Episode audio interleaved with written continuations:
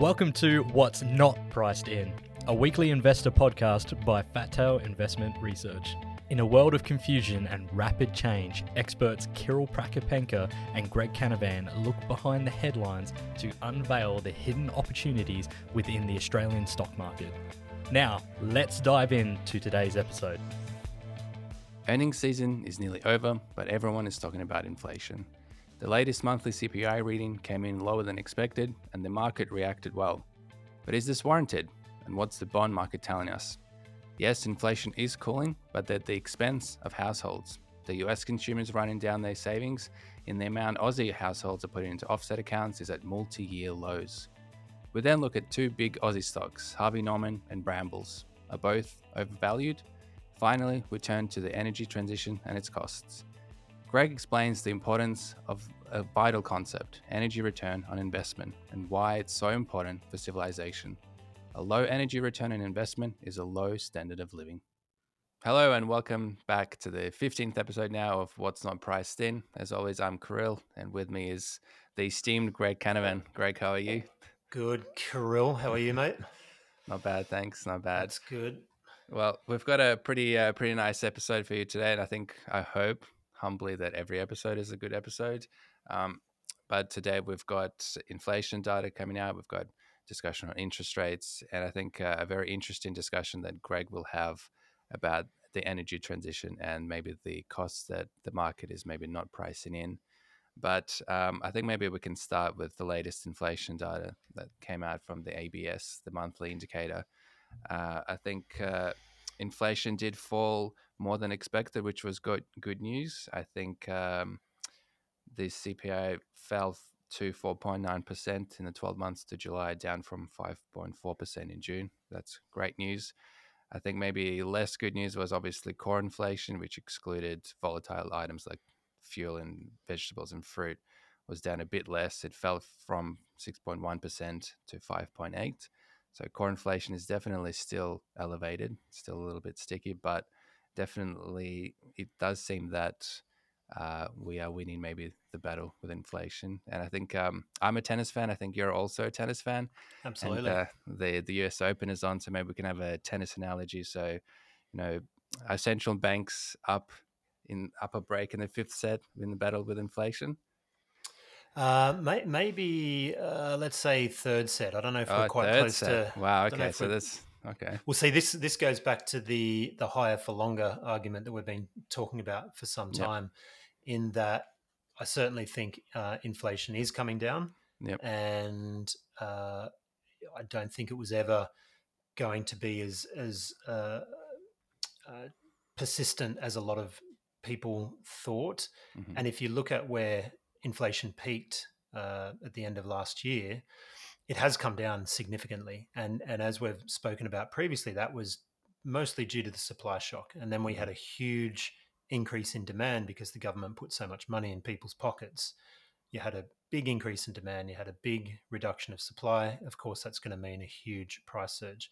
So we're coming on the down the other side of that um, line now, and uh, you know, third or fourth set maybe, maybe it's two sets to one. Okay. Uh, probably not quite in the fifth set yet. Um, but yeah, there's been some good tennis. I'm, I'm marveling at how good Djokovic is at the age of 36. The precision of his hitting. Um, he is, you know, he'll probably go down as the greatest of all time.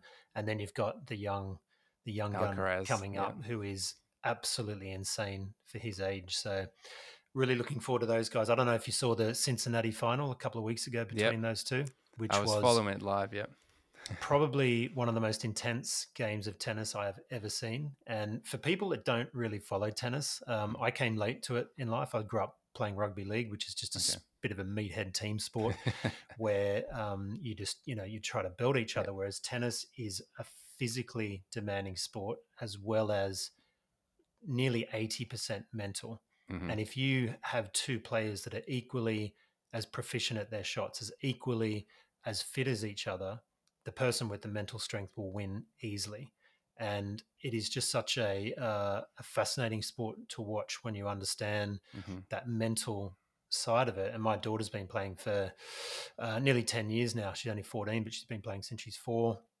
And a lot of the stuff that I, I, can't really help her with too much tennis stuff, but I help her with a lot of the the mental stuff. And there is a big parallel with financial markets and the way that you need to uh, be be mentally strong when you're getting signals from mm-hmm. one part of the market telling you one thing, but you know you need to re- resist that and react against that. So, um, bit of a diversion to what we're just talking about, but um, yeah, I can I can talk about the parallels between tennis and markets, uh, you know, for, for quite some time. So it is it is an apt, uh, definitely an apt metaphor, and I think it's why tennis is such a globally popular mm. sport because it, it, it just speaks to everyone, and and people that really get into it uh, just find themselves quite addicted to the uh, to the battle. And when you see good battles out there, which yeah. that Alcaraz and uh, uh, Djokovic match at Cincinnati was an epic battle. Um, yeah, it's just compelling, compelling watching. So, um, but where were we? We were talking about uh, inflation. Uh, you were right. Inflation, interest rates. Yep.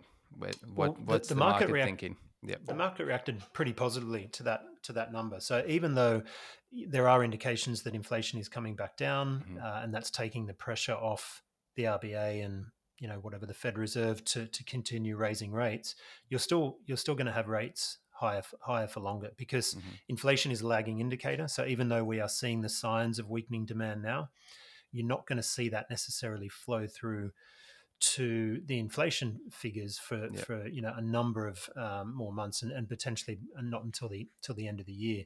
And if you just look at uh, say for example the electricity prices that came yep. through in that CPI. We had a um, a six percent jump yep. in July alone, and it would have been nearly twenty percent jump in July yep. alone without the rebates. Now I know that that's a, a, a resetting of prices as as each year these prices do get reset, but mm-hmm. it just goes to show there are a lot of structural things coming into play now with inflation that we need to keep in the back of our mind, and that speaks to the idea that we're not going back to those really, really low interest rates uh, uh, previously. And I think the next thing I'm looking for is to see uh, as the economy continues to slow, as the money runs out for for consumers, and belts are tightened further, you're going to see, I think, bond yields rally. You're going mm-hmm. to see inflation continue to fall on the back of that weakening demand, but it will probably uh, trough at a at a higher level than what it has in the past. So so this is where you're sort of starting to get that idea of structural inflation, not necessarily being high like it was in the 70s, mm-hmm. but just being higher than what we've previously been used to under the the QE environment and under the near zero interest rates that we had for much of the the past decade. So um, I think that's going to play out. And I'll just quickly uh, we can quickly have a look at some of those charts just to show you what I uh, what I mean when it comes mm. to that. So if we look at um, this was the chart I mentioned last week. So uh, in last week's episode, for anyone who missed it, we discussed the fact that there was a uh, an article from the San Francisco uh, Fed they put out, and um, by their estimates, the U.S. consumer will have run down its excess mm-hmm. savings. Uh, I think they said by the end of this quarter, so by the end of September. Uh, so, so we're looking at a, a, a, relatively short period away from, uh, you know, all, all, that excess spending from the pandemic and from all the money that the government uh, put into the economy. That will be run down by the end of this month.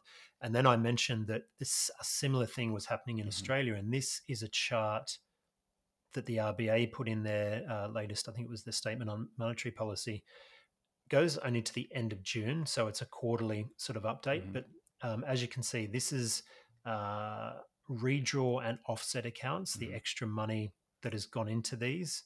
And clearly, uh, around the COVID times where people had a lot of additional money uh, going into their accounts, that all went into offsets and, and redraw accounts mm-hmm. and looked quite healthy.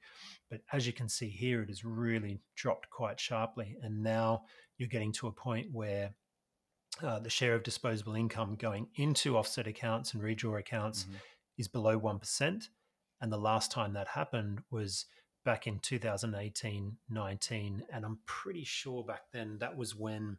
Uh, you know, the Fed had to stop raising rates and had to cut rates, uh, and the Aussie economy was slowing uh, mm-hmm. or, or, quite quite weak as well. So this is a sign you, you would imagine that this would continue to fall in the next couple of quarters. Mm-hmm. Um, so it's just an indication that uh, yes, it is continuing to be tough out there, and we've got a few stocks we'll look at in a minute in relation mm-hmm. to the the health of the consumer.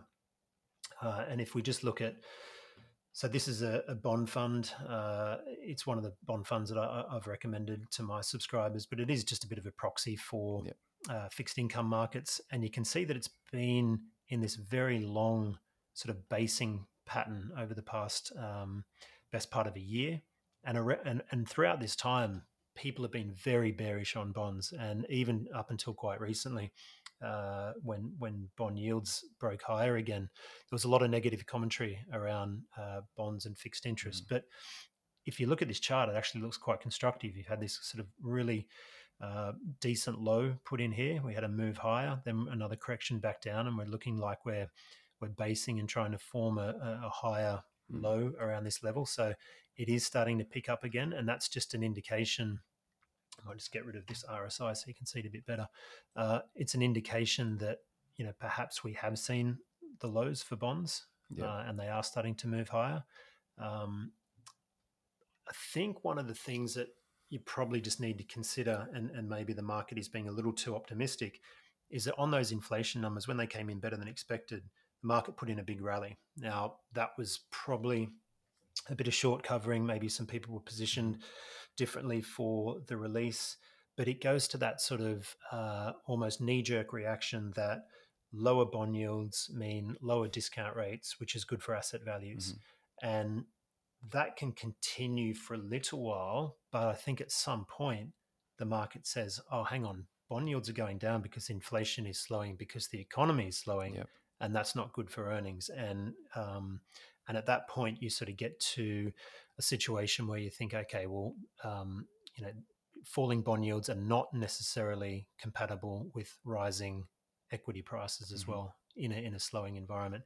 And if we just look at the the TIPS here, uh, these are the uh, inflation adjusted uh, bond prices, so they're effectively a, a, reflection of the real real interest rates. Um, and, and at their lows, it's an it's an inverse. So at the lows of, of TIPS, it means we're up towards the mm. highs for uh, real bond yields. So we're still looking quite quite high um, in terms of real bond yields, which means they're sort of restrictive uh, mm. in in the US. We have seen a little bit of an uptick here in the past couple of weeks, and that's coincided with um, coincided with the rally in bonds. It's also coincided with a rally in the gold price. So as you can see, the gold price has corrected lower here over the past couple of months. It's made lower lows here and lower highs. So really you want to see this rally take it to a, a new high above this level just to sort of get a bit more comfortable that mm-hmm. the correction is over. Uh, alternatively, you might see another uh, little correction here, and you know you'd want to see that that low hold.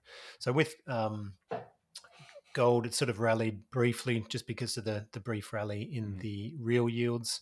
Um, but let's, you know, I think it's a little bit too early to, to talk about uh, whether that might have might have bottomed. But certainly, it's sort of looking reasonably good that you're seeing gold supported here because it fits that argument that the economy is slowing, bond yields are coming off, mm. uh, real yields uh, are coming off a little bit as well. And if that continues, I think that will be a positive. But just more broadly for the market, we're just seeing this same pattern that's been in place for for some time. You're seeing sell-offs followed by rallies. We're recording this on Friday morning, uh, so the the, mm-hmm. the, market hasn't opened yet, but it's due to correct about 30 points today. I think the futures are showing, so we're going to get a little bit more weakness, and it's just this long, drawn out period of of not much happening uh, mm-hmm. on the um, on the headline index front, which can be quite frustrating. Uh, but underlying that, as we've talked about in in previous episodes, uh, you know, there's a lot of stuff happening under the surface with individual mm-hmm. stocks, especially over reporting season. And we mentioned that in last week's podcast. The quality stocks have done mm-hmm. really well and getting into expensive territory, whereas the ones that have disappointed uh, being sold off heavily, and that's uncovering uh, a bit of value. Yeah, definitely. I think um, while the the stock index itself has been pretty flat, there's been some pretty wild stock moves in individual stocks. I think um, Appen was probably one of the biggest ones that it fell about 32% on the day of its release. Um, yep. The, the AI boom clearly didn't arrive for it. And the soft guidance suggested that it wasn't really coming anytime soon. So that was disappointing. But I think um, something that you said was, um, and I think we've mentioned this maybe um, a month or two months ago, which was that uh, a lot of I think maybe investors are happy to hear that inflation is coming down, but they sort of stop there instead of sort of realizing that the reason inflation is coming down may be a lot more, I guess, negative than they realize. Uh, if yeah. inflation is falling because consumers don't have enough discretionary funds to spend on anything, that's quite bad for for earnings, and that's not good for the stock market. So, yes, Absolutely. it maybe it's great for central banks that they're maybe getting on top of inflation, but if they're getting on top of inflation by restricting the economy, that's not really good for for stocks. Exactly, and it depends how much is priced in. And we saw yeah. over the course of the earnings season, uh, consensus estimates have come down mm-hmm. to the point where I think numbers for FY24 on average are now five or six percent below FY23. So we are seeing that priced in a little bit, mm-hmm. uh, but it all comes down to the individual individual stocks. And we are seeing lots of um, movement between, as I said, and we talked about this all of last week.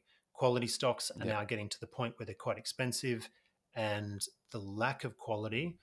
Uh, in many cases, that's deserved, but I think there's a lot of probably good stocks being put in the the penalty bin uh, mm. that may not necessarily deserve it. And uh, one of the things I always talk to my subscribers about is if you want to buy a cheap stock, you're not going to get into a a, a rosy scenario. You're mm-hmm. buying into a you're buying into uncertainty, and uncertainty yeah. is what produces the value. So if you want uh, certainty in your investing portfolio, you're going to have to pay up for it, and that can work well for mm. for some time. But if any disappointment to the growth or anything like that comes through, then those those stocks will be punished as well. So it's and, and that's why I like to I like to look around for uncertainty, mm-hmm. uh, and sometimes you can be underwater for a little while when you first buy into a, a situation where there is a lot of uncertainty because that mm-hmm. scenario can continue for months longer. So you might have to put up with that uncertainty, that nervousness, and that feeling that you've made a mistake and that you've you've gone into early. All those things are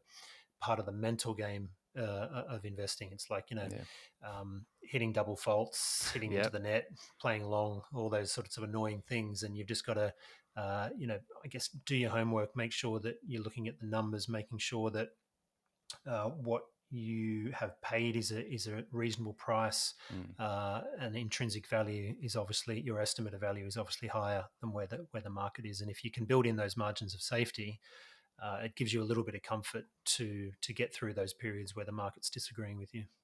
Yeah, and I think maybe an example of that sort of uncertainty and then a turnaround, I think, is EML payments. I think it's gone, it's done really well over the last fifty-two weeks, I'd say, after getting belted because of some some dodgy dealings with its subsidiary, I think, in Europe.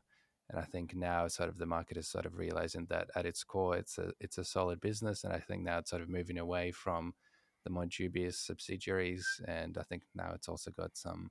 I think maybe it's a takeover target as well. So it's it's done really well. But there was a period where no one wanted to touch it, and now it's yeah, it's soaring.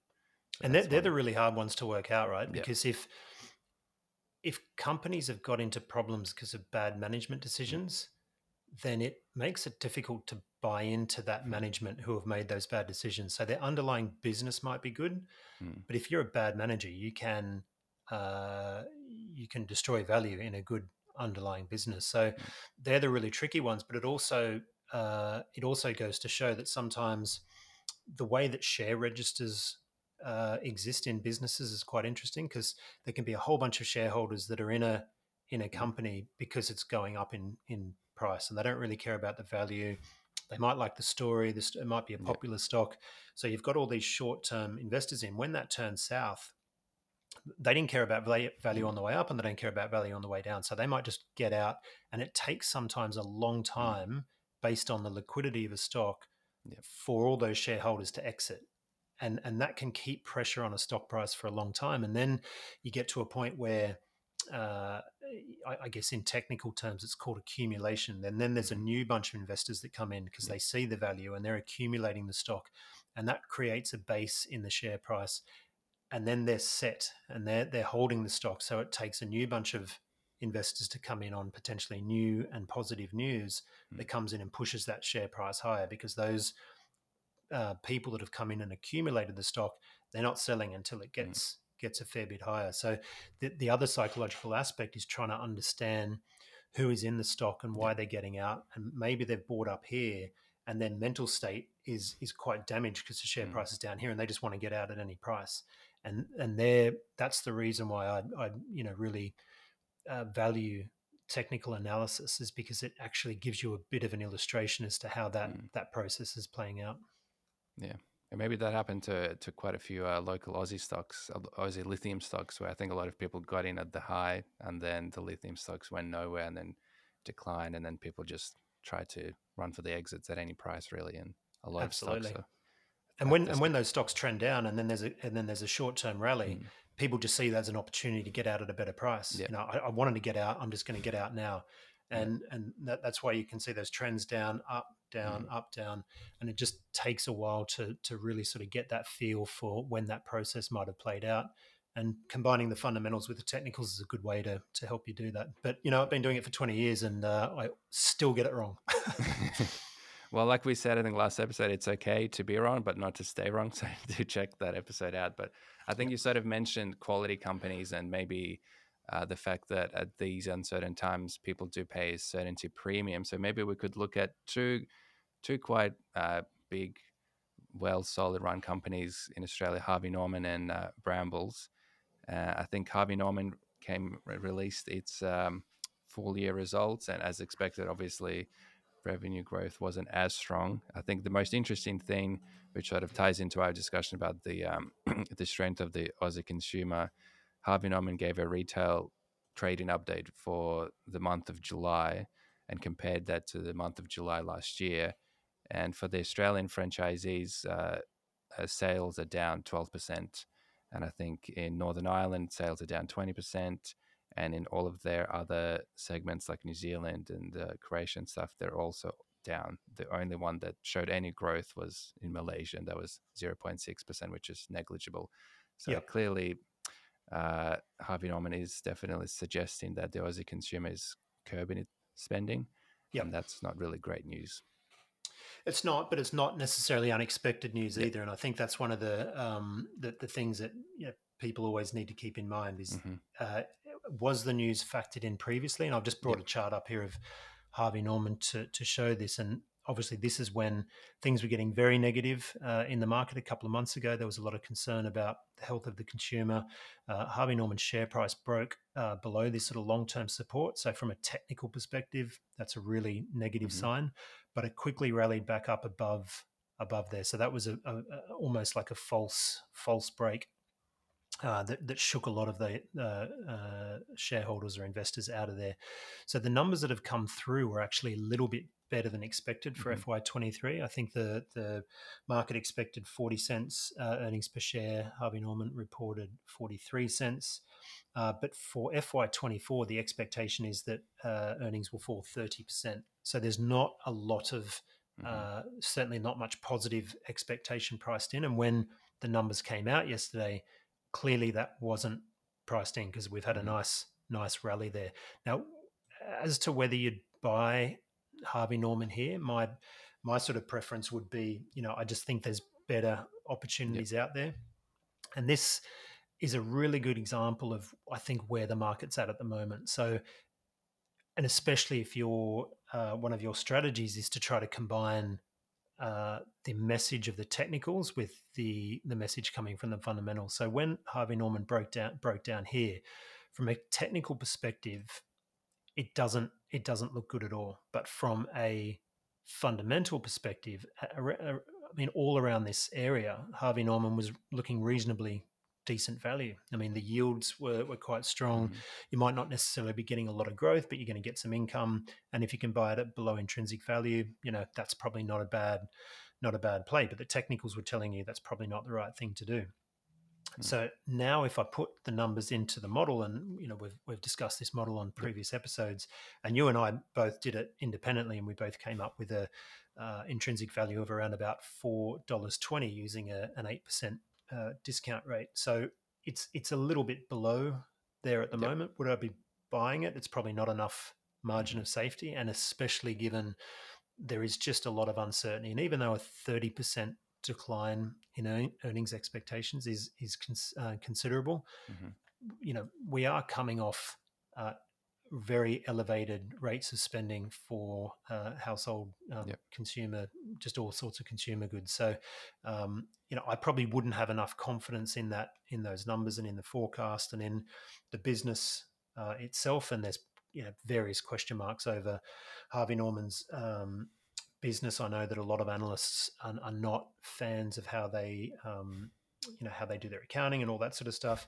Uh, and not to, you know, don't mean to cast aspersions, but I know it's not. Uh, it's quite a polarizing company mm. in the analyst community. So I just wouldn't say it's got enough of a margin of safety uh, for me to invest in. And if I look at this overall trend, uh, you know, I think at best it sort of probably goes up to these these highs and maybe turns back down again and, and just sort of trends sideways for some time. Um, yeah. Don't know what your thoughts are on it. I think it will also probably most likely trend sideways from here because I think um, I think it's just profitability is normalizing rather than improving. I think it had yeah. a great few years that I don't think will be repeated anytime soon. Um, and yep. I think I think its average equity in full year 23 was about 4.38 billion and on its full year net income that's a return on equity of about 12.5%. And I think during the accounts, Harvey Norman constantly stressed that, hey, don't look at last year, compare us to full year 19, because that's clearly was the favorable contrast. But if you look yep. at the return on equity in full year 19, it was 13%. So profitability is clearly the same. Yeah, re- yep. reverting to the mean. So I think it's yep. probably fairly priced and it's probably not going to go any higher from here. But um, you also did a valuation of Brambles, and I think this is also a really solid company, delivered a pretty solid result. Um, sales revenue on a constant currency basis rose 14%. Underlying profit also rose about 19%. But I think um, management did say that in the second half of last financial year, as anticipated, there was evidence of destocking across manufacturers and retailers. So I yep. think Bramble sort of supplies pallets for all of the logistics, and it did see that its core customer base was sort of curbing that that spending back. Yeah, it's all about the movement of goods, right? Um, yep. But it, it, the the result was reasonably good. I think they demonstrated uh, pricing power, which just goes to show the, yep. the quality of the business. Um, so the pricing power offset some of that that weakness mm-hmm. in volumes. Um, but as you can see, uh, the share price here has done really well uh, mm-hmm. over the past uh, 12 months since it's bottomed out there at the end of um, end of 2022. So it's really really nice um, trend upward trend there. Clearly, the result was better than expected. Um, it saw the share price surge to to new highs. Uh, if you look at Brambles' FY24 numbers, they're on 18.2 times FY24, mm-hmm. 3% yield. So the yield's not too much, but that's because they reinvest nearly half of their profits back into the business. So there's obviously the growth angle to it.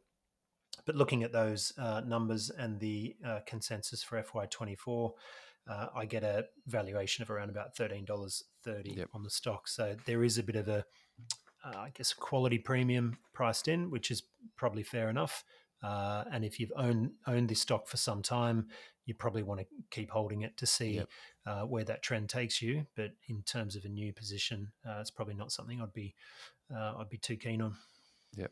I think it's sort of uh, this this idea of a quality premium or a certainty premium. I think it's definitely an interesting idea that has legs. I think a few weeks ago I did um, I ran some valuations based on your uh, return on equity valuation model on the top three stocks in ASX, which is BHP, CSL, and um, CBA, and all three of them were quite not quite overvalued, but they were definitely overvalued by ten percent or so. So there's definitely in the top end of town a premium that investors are willing to pay because they're probably just happy for for the certainty.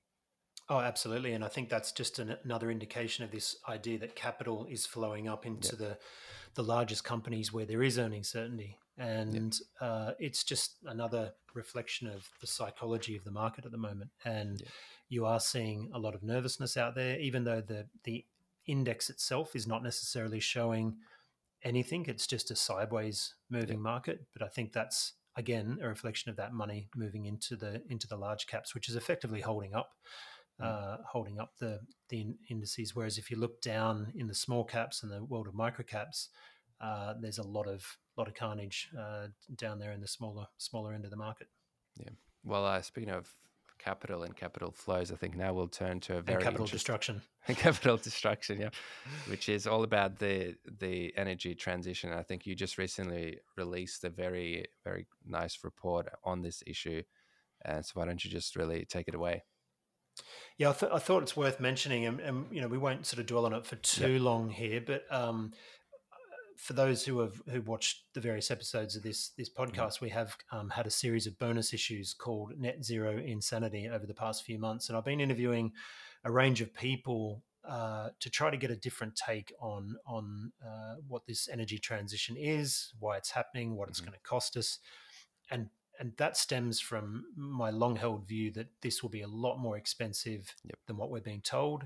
Uh, it's going to be take a lot longer than what we're being told, and uh, it might not actually work.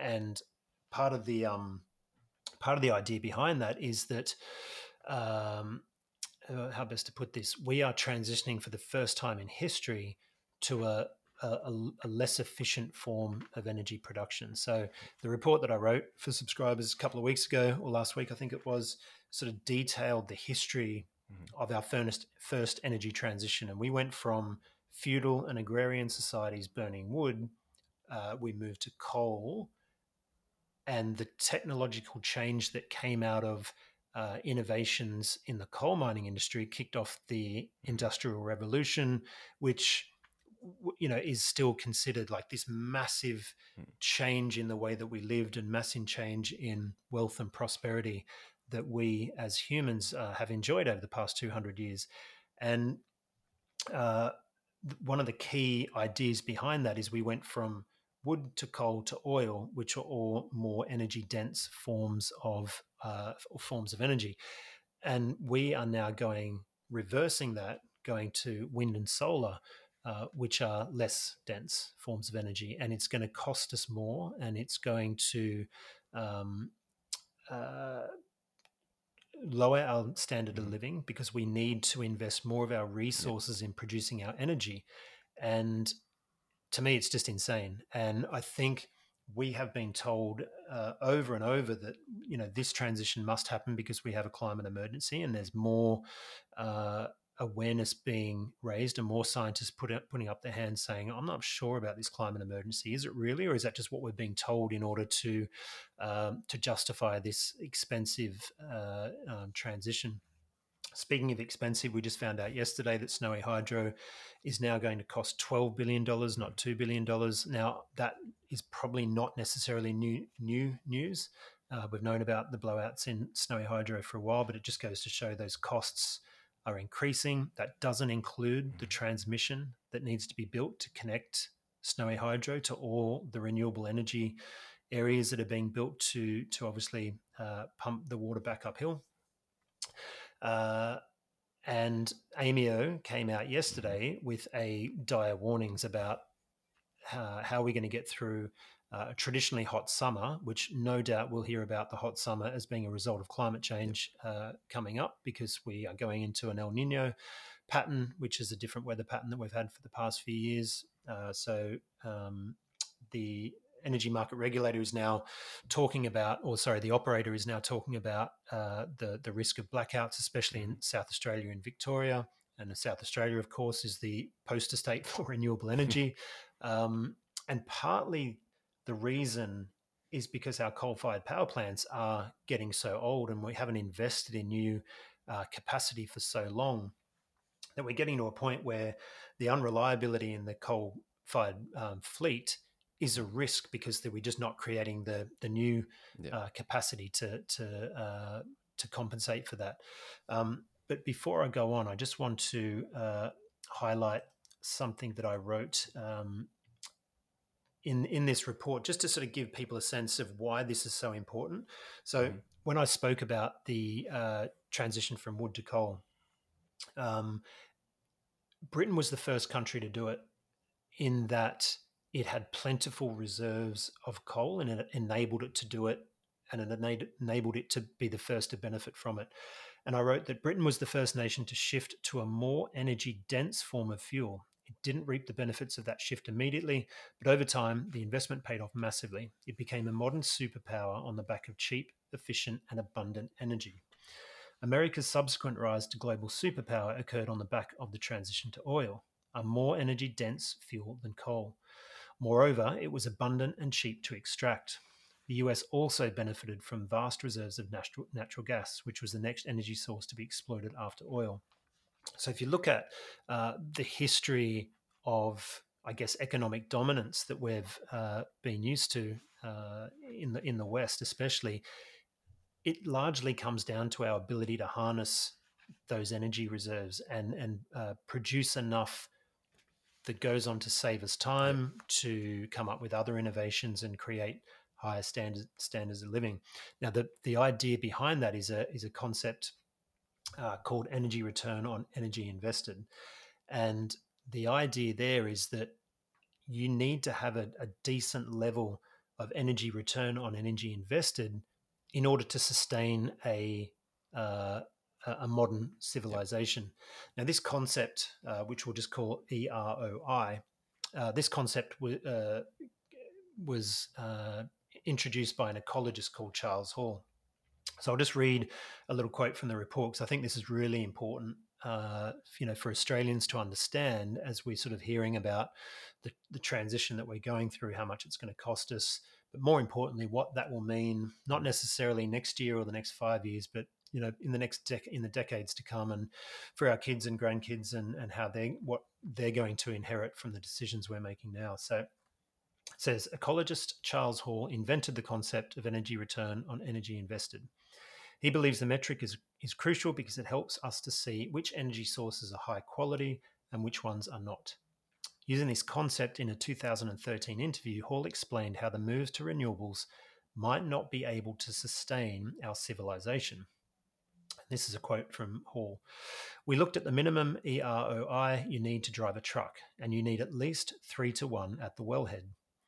Now, what that means, just to interject there, is that mm-hmm. in order to um, justify bringing a truck into the uh, into the oil field and, and, trucking it out, you need an energy return on energy invested of three to one to, mm-hmm. to, to even get that done. And he says, now, if you want to put anything in the truck, like grain, you need to have an energy return on energy invested of five to one. And that includes the depreciation for the truck. But if you want to include depreciation for the truck driver and the oil worker and the farmer, then you've got to uh, then you've got to support the families. And then you need an EROI of seven to one. And if you want education, you need eight or nine to one. And if you want healthcare, you need 10 to 1 or 11 to 1. Civilization requires a substantial energy return on investment. You can't do it on some kind of crummy fuel like corn based ethanol, which has an EROI of around 1 to 1. A big problem we have facing the alternatives is that they're all so low EROI. We'd all like to go toward renewable fuels, but it's not going to be easy at all, and it may be impossible we may not be able to sustain our civilization on these alternative fuels.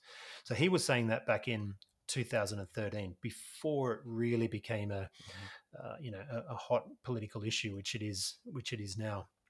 So just on that, uh, there's a uh, there's an interesting chart that came out that shows the various uh, the various uh, fuel sources. Yep. Now I'm not sure if that has that come up for you. Can you see yep. that yep. chart? So solar biomass, which is effectively you know things like burning wood and um, probably cow dung and stuff like that, wind, solar thermal, they are all the lowest form of energy return on energy invested. And this is from a 2018 study, I think it was. Um, and when we're talking about, just to explain what the chart means, unbuffered versus buffered, Buffered is even lower because it takes into account the intermittency mm-hmm. of these energy sources. So the return on energy investment that you're getting from these, and, and look, they may have been updated from the, those original studies and they may be a little bit higher, but you're not getting enough return on energy invested in order to sustain a modern civilization that we are used to. And this is why the concern is that our living standards are under major threat. Whereas if you look at traditional fossil fuels, natural gas and coal, hydro is obviously up here, but we can't build a hydro dam everywhere. They are a lot higher and they are able to sustain our standard of living. Whereas if we look at nuclear, this is a base, modeled on a nuclear power plant in Germany. Uh, that is the highest energy return on energy invested that we have. So it goes, it just goes to show the insanity of the debate at the moment is that we're not even entertaining nuclear in mm-hmm. Australia mm-hmm. because Chris Bowen says the costs, uh, uh, uh, you know, don't make it worthwhile. And I'm actually interviewing uh, someone which we'll have on this podcast in the next few weeks that has dug into the GenCost modeling of uh, nuclear versus renewables and found some major flaws in it. So I'll be uh, I'll be getting that interview to you soon, hopefully. And just to finish off on the on the topic, this just goes to show this is primary uh, global primary energy, consumption by source, and that's not just electricity. This is energy consumption. Um, so we've got coal, oil, and gas taking up a huge portion of our energy needs, whereas wind, solar, hydropower, other renewables, and uh, things like that, still a tiny amount. There is no way, there is absolutely no chance that in the next 20 years or 30 years, by 2050, mm-hmm. we are going to get to a point where all these account for all these. It's just not going to happen. And it just, um, and I think, you know, part of what uh, I'm trying to do on this sort of bonus series is make this discussion not a political mm-hmm. discussion. Mm-hmm. It's an economic discussion about are we doing the right thing uh, for this in in this country for our future generations, and we are absolutely not. It's uh, it's going to create you know some major issues. We're already ploughing billions into it,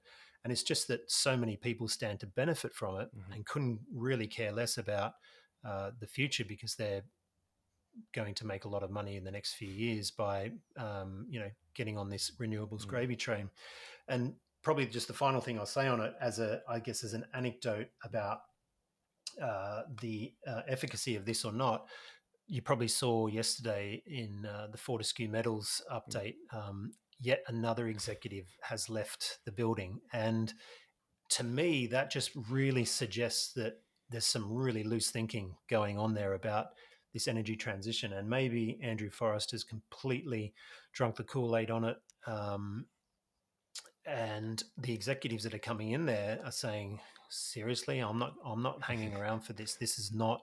Uh, in my best long-term interest, and you know, money talks in many different ways, but money also talks because of reputational risk. And I think a lot of people are questioning the uh, the ability of Fortescue a to continue making good money because they're transitioning from a pro- very profitable iron ore company to some form of future energy, hydrogen business. And Forrest himself has said he's re- willing to accept lower returns. Mm-hmm. I'm not sure if the shareholders will be happy with that, but um, uh, yeah, it, it, it just to me it just suggests this whole uh, debate is is really sort of heating up at the moment. Uh, to pardon the pun, didn't even mean to use that, but um, the whole debate's just getting getting crazy, and more and more people are coming to realise that what we're being told by our politicians and our regulators and and uh, the, the, bureaucrats that are pumping out all this information is actually not necessarily true. And uh, the more people that question it, the more people that understand it, I think the better off our our long term uh, long term future will be. Yeah, and I think given um, the the Reserve Bank, the incoming new governor Michelle Bullock, she she gave a speech I think earlier this week uh, titled "Climate Change and Central Banks," and she was sort of outlining that there's the physical risks from climate change itself, and also the transition risks, which I think is what you're sort of talking about, which is how, the world's reaction to climate change and sort of what the investments that the world makes. And she did say that, um, for example that's this is her quote depending on how this transition plays out if the net effect is to temporarily lower aggregate supply uh, and she was talking about lowering the aggregate supply in terms of um, phasing out carbon intensive production then she said this would put upward pressure on inflation and then she also said that there is um, much uncertainty about how we will um, phase out our coal fired power plants and she said coal fired power plants are scheduled to be shut down over the next three decades. This could put upward pressure on energy prices if coal plant closures are not matched by renewable supply and storage. There is much uncertainty here. Yeah. Thanks, thanks for the uh, revelation. it's hardly hardly surprising. We're trying to electrify our economy. Yeah. We're trying to shut down our baseload power and replace it with renewables that are taking a long time to be built, are taking a long time to be hooked up, and are not going to replace that lost capacity. So we are trying to increase demand and, and a shrinking supply at the same time. What's going to happen to prices? It's going to go up a lot. And that's the problem. You know, we are investing more of our resources in building an inefficient energy capture and transmission system. And if we, uh, you know, had a sensible discussion about nuclear, I think our future would be a lot more uh, secure. Yeah. Well, on that on that happy note, I think we'll um, end the discussion there. But definitely check out. Uh, I think that episode will the bonus episode will come out soon with your interview. Actually, we've got one coming out. Should have yep. one coming out with uh, Dr. Ian uh, mm-hmm. Plimer next week. Uh, so I had a really good chat with him about a lot of these issues, uh, and then that will follow with more in the in the weeks and months ahead. Yep, but yeah, do let us know what you guys thought of this episode and what your views are on the on the energy transition in the comments below. And leave a like, subscribe, and all of that jazz. Beautiful. Greg's been nice talking to you, and see you next week. You too, Kiryll, and thanks for watching, everyone. We'll see you again soon. See ya. Thanks for joining What's Not Priced In, your weekly source of unique ideas in the Australian stock market. Now, if you've enjoyed this episode, please show your support by liking and subscribing and turn those post notifications so you don't miss a thing. And uh, stay tuned for the upcoming episodes as we delve into new topics, new trends, and new stocks. Thanks for your support. Hope to see you next week.